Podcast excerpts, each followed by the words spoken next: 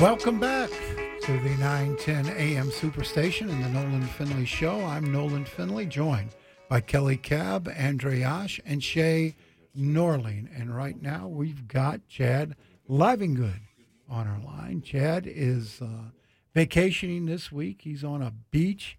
He's on a Michigan beach, which there's no place better to be No. in the summertime. But he's taking time off of his sunbathing to give us a call. How's the tan going, Chad Livengood?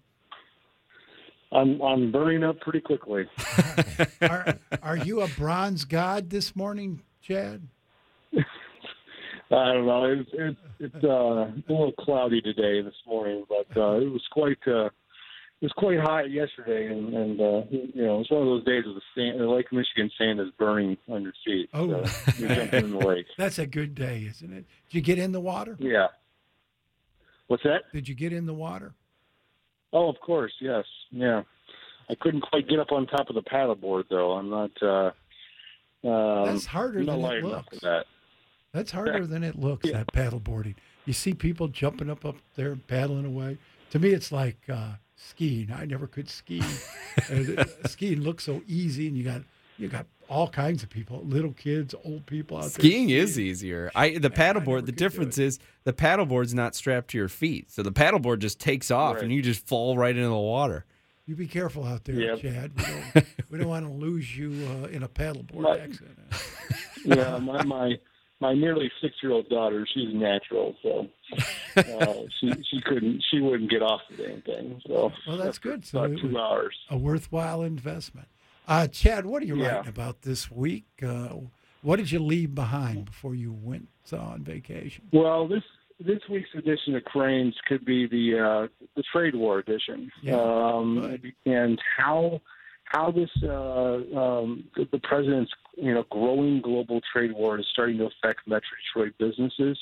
Uh, Dustin Walsh takes a pretty deep dive into some some examples. Um, he uses a Livonia automotive fastener supplier, Alpha USA, as an example, where they, they sent a shipment of steel to a joint venture in Mexico.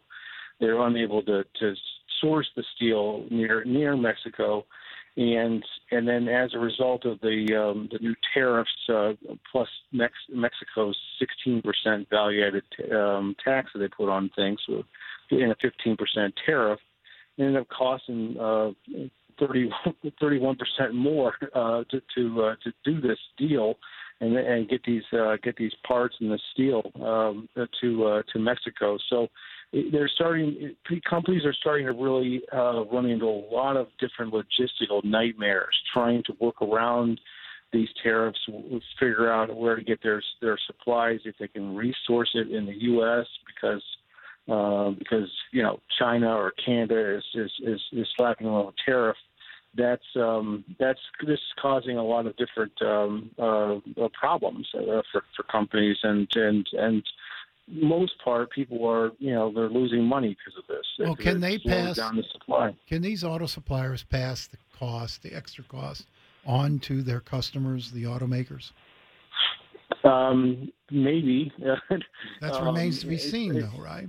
In in this in this one case uh, that that Dustin led with, the company had to eat the price, uh, eat the cost. So, Mm. um, so so sometimes, yeah, but you know, we're talking about with these 25% tariffs on steel, that this could really start to affect the, the cost of cars uh, by you know, the, if you take a um, twenty thousand dollar car, just um, that's a low end. Um, but uh, you know, you take a Ford, you know, Focus or something, uh, add twenty five percent to it, it's a twenty five thousand dollar car now. So, it's if um, you're buying in the, if you think you're going to be in the market for a new car, now's the time to get it, right? Because well, these tariffs could push this thing way up. Well, uh, speaking of that, I actually just went out and, and leased a car the other day, um, and, Smart, and sold my used car um, because uh, I'm not kidding. Because of that, um, because uh, I could see the price of vehicles going up uh, on different fronts, and especially if the president goes for what he called the big one, and that is putting a, a tariff on Canadian assembled vehicles and Mexican assembled vehicles. Uh, he has talked about this. He talked about it all throughout the campaign when he was going after Ford Motor Company for its plant in in um, in Mexico. If he puts a 25% tariff on those cars, you are going to see a major price increase in vehicles, and a lot of vehicles that a lot of Americans drive around every day. Um, I mean, how many Chevy Equinoxes you see on the road? Most of them are assembled in Mexico. Um, you know, the Chrysler Pacifica assembled across the river in Ontario. Um, Dodge Chargers, Ontario. Man, so you Uh, better get busy. Uh, uh, folks ought to get out there uh, and start buying up in advance and let this tariff business work work its way out because that's going to drive up the cost of uh, of cars, new cars particularly. But once what you can count on is once the tariffs roll back, those prices won't. Once they establish a price threshold, it never rolls back. It, it will be hard, yeah. You would, but at the same time, the automakers might want to try to discount things and move move stock and keep uh, keep uh, inventories uh, going along. Um, so on the different front on, on the on the uh, tr- on the trade war theme, my uh, column this week um, looks at the two candidates running for the U.S. Senate, John James and Sandy Pensler.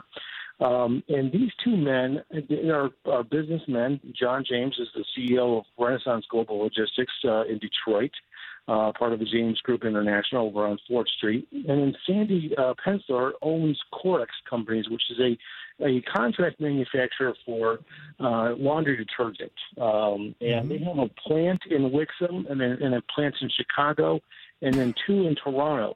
Both of these men are, are have a front row seat to, to the president's trade war. Um, Pensler's company just got slapped with, with a Canadian tariff on automatic dishwasher detergent made in Wixom. Who, would- who uh, would have in- thought they in would they would even know such? That's getting into the well, in, weeds. in the tit for tat, you know, um, in, in the tit for tat tariff uh, retaliation from from Canada, they they came up with a whole laundry list of, of, of things, and and one of them was um, was was was automatic uh, dishwasher detergent, um, a ten percent tariff. Wow. So it, he he he admits that you know just starting this month he's been he's been uh, his business has been affected by the the trade war. Um, At the same time, uh, John James, um, he, they're- his his family business, in, um, Renaissance Global Logistics, entirely revolves around trade. They are the leading export company uh, and handler handler of exports for Ford Motor Company. They handle all of their parts. So there's a, there's a Ford Motor uh, Company uh, engine, transmission, uh, various part. It needs to go to another Ford Motor Company plant in South Korea or South Africa or wherever in the in the globe. It runs through his company. They they they they package the the, the container trucks in Detroit on Fourth Street and send them out to, to across the across the country to ports uh, in all different uh, directions. And so his, I mean, talk about someone who understands um, how the, the the supply chain and how uh, intricate uh, the, uh, the the movement movement of parts, uh, American made parts typically. Some some of them are Canadian and some of are Mexican as well. Um, that are flowing to Detroit then to flow to to Ford plants uh, abroad. Um, and so if this if this thing intensifies, if there's here's a here's a here's here's a businessman that also could, a business that also could be impacted, and it's pretty telling. I mean, at the same time, neither of these guys are running the Republican primary on August seventh. Neither of them are going to say one bad thing about the president's trade policy. No, of course not. that would be that would be uh, you that- know uh, you know political suicide. and that's what's surprisingly missing in this campaign season. Uh, the the just solid, unshakable loyalty to Trump by every single Republican candidate. Nobody has anything critical to say about the president. Nobody is running away from the president, which is what I accept, expected, which I think speaks to the loyalty Republican voters still have for the president. I think it's 85, 90% Yeah. approval.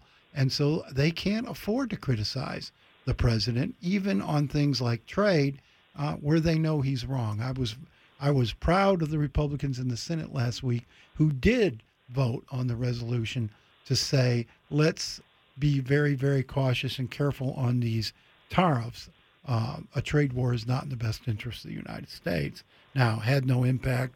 President's going to go full steam ahead, but uh, it is remarkable in the primary that even folks like Brian Calley, who who didn't endorse the president uh, in 2016, uh, even even folks like him, who's trying to run to a moderate audience, won't criticize the president. In fact, is doing his best to try to associate himself with the president.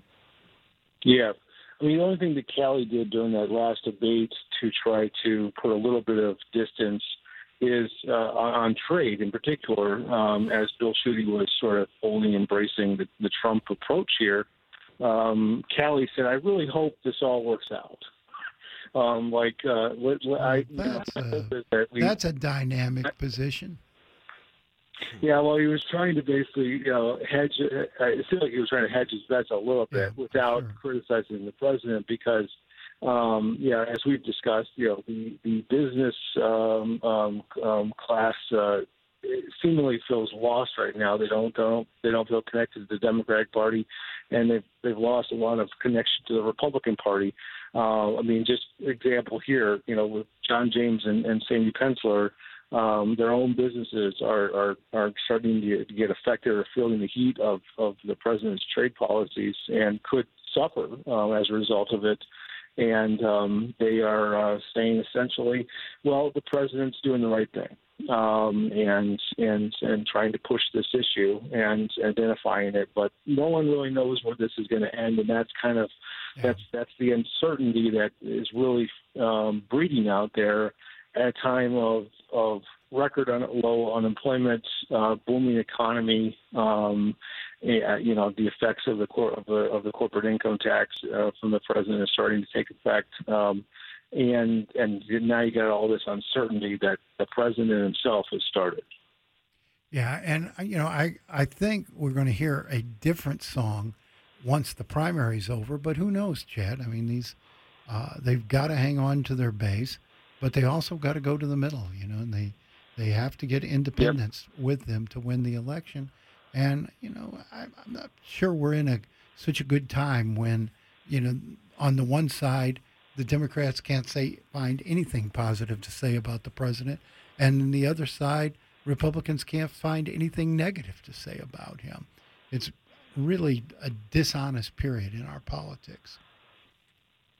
Yeah, well, people are um, people are intimidated by the president, and and um, they they've seen the power of the president, and you don't want to end up in a tweet. Um, I guess.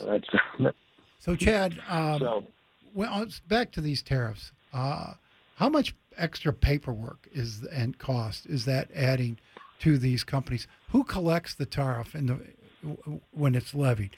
Do the customers or do the suppliers have to levy that tariff themselves, add it to their bill, and then remit it to the government? Well, they, they get they get uh, they get the bill when it's crossing a, a customs border, basically, and so ah, okay. um, as that as that product is coming in, that that company that is bringing it into the into the country, um, uh, whether it's the buyer or the seller, um, they, I'm not sure exactly sometimes, but um, but yeah, they they they they absorb it right there. So um, if you and so that's one of, the, one of the challenges these companies are running into. They're they're they're they're out there. They have con, they have they have um, a supplier has a supplier uh, in China, and, and moving that moving that uh, that that metal part, um, you know, it's, it's contracted to be made in China. They move it to uh, the U.S. One example that uh, that Dustin uses in his piece this week is is Lucerne International out of Auburn Hills, uh, mm-hmm. uh, Mary yeah. uh, Buchzeiger's uh, yeah. uh, company, and, right. and they make they make the product in China and they ship it back take it to their facility in Auburn Hills, do some finished work yeah. to it, and then they move it on to their customers. So usually door hinges on Jeeps. Hinges, uh, right. Mm-hmm. Um, yeah, for for they go they go to the the Jeep Toledo plant, um, and so so just trying the idea. A lot of the problem the companies are running into is is trying to adapt to that. If try to find someone else to build that for you in the U.S. now, uh, not exactly somebody who could find workers to to build it, right? Yeah, and there's a whole different uh, um, problem there, but um, just just just just trying to adapt and find an alternate alternate route to avoid the 25% tariff.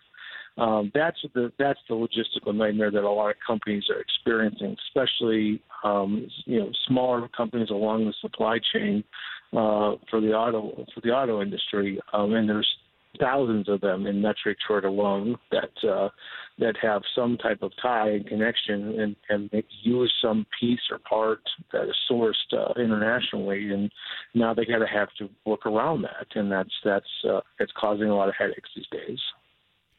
Chad Livengood, what what's happening um, elsewhere on the local scene? I know on the development scene, uh, things are picking up. Things are going just red hot in Detroit still.